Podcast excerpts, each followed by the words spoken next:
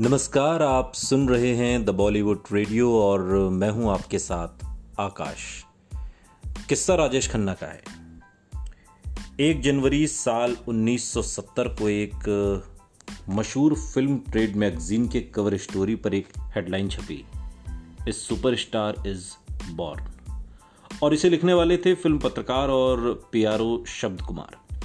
लेकिन इस शब्द सुपरस्टार को राजेश खन्ना के नाम से जोड़ने का श्रेय हमेशा से फ़िल्म पत्रकार देवयानी चौबल को जाता है। देवयानी फ़िल्म पत्रिका स्टार एंड स्टाइल में काम करती थी और उनका लिखा कॉलम फ्रेंकली स्पीकिंग पाठकों के बीच बहुत मशहूर था। देवयानी चौबल पर किताब लिख रही फ़िल्म पत्रकार और लेखिका सुपर्णा शर्मा ने एक बार कहा था कि देवयानी फ़िल्म इंडस्ट्री में देवी के नाम से मशहूर थीं। वो राजेश खन्ना की गर्लफ्रेंड अंजू महेंद्रू की माँ की परिचित थी और उन्हीं के द्वारा वो राजेश खन्ना के संपर्क में आई। देवी ज़्यादातर चमकती हुई सफ़ेद साड़ी पहने, बाल एक विशेष अंदाज में स्टाइल किए हुए नज़र आती थी।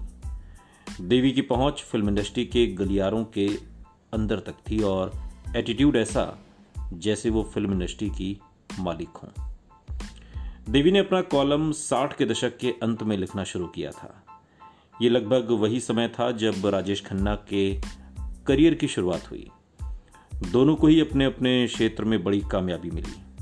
राजेश खन्ना के करिश्माई उदय के बाद वो देवी ने तो नियमित रूप से अपने कॉलम का एक तरीके से राजेश खन्ना को हिस्सा बना लिया।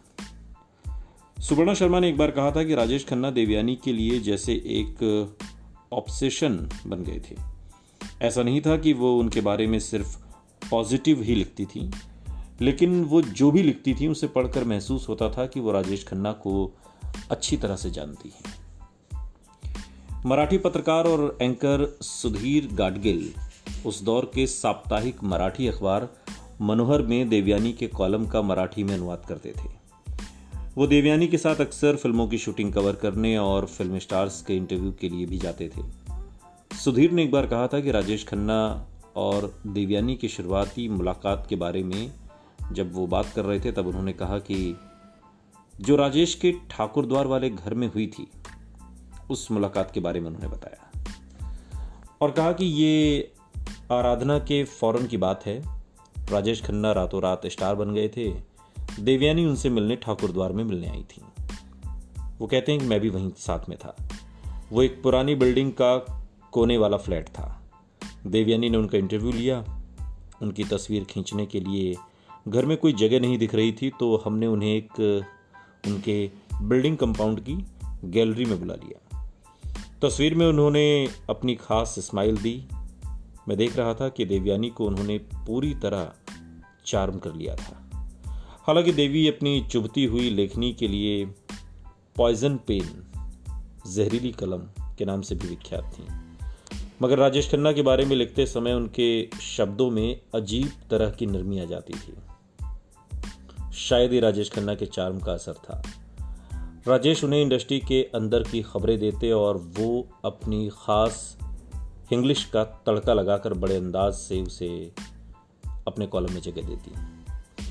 राजेश खन्ना के लगातार बढ़ते सुपरस्टारडम में लोग उनके बारे में ज़्यादा से ज़्यादा जानना और पढ़ना चाहते थे। देवयानी का कॉलम उनकी इसी ज़रूरत को बखूबी पूरी करता था। राजेश और देवी के बीच एक ऐसा संबंध बन गया जो दोनों की ज़रूरत और फ़ायदे का सौदा था। एक पिता, एक बच्चे या एक प्रेमी का रूप हो।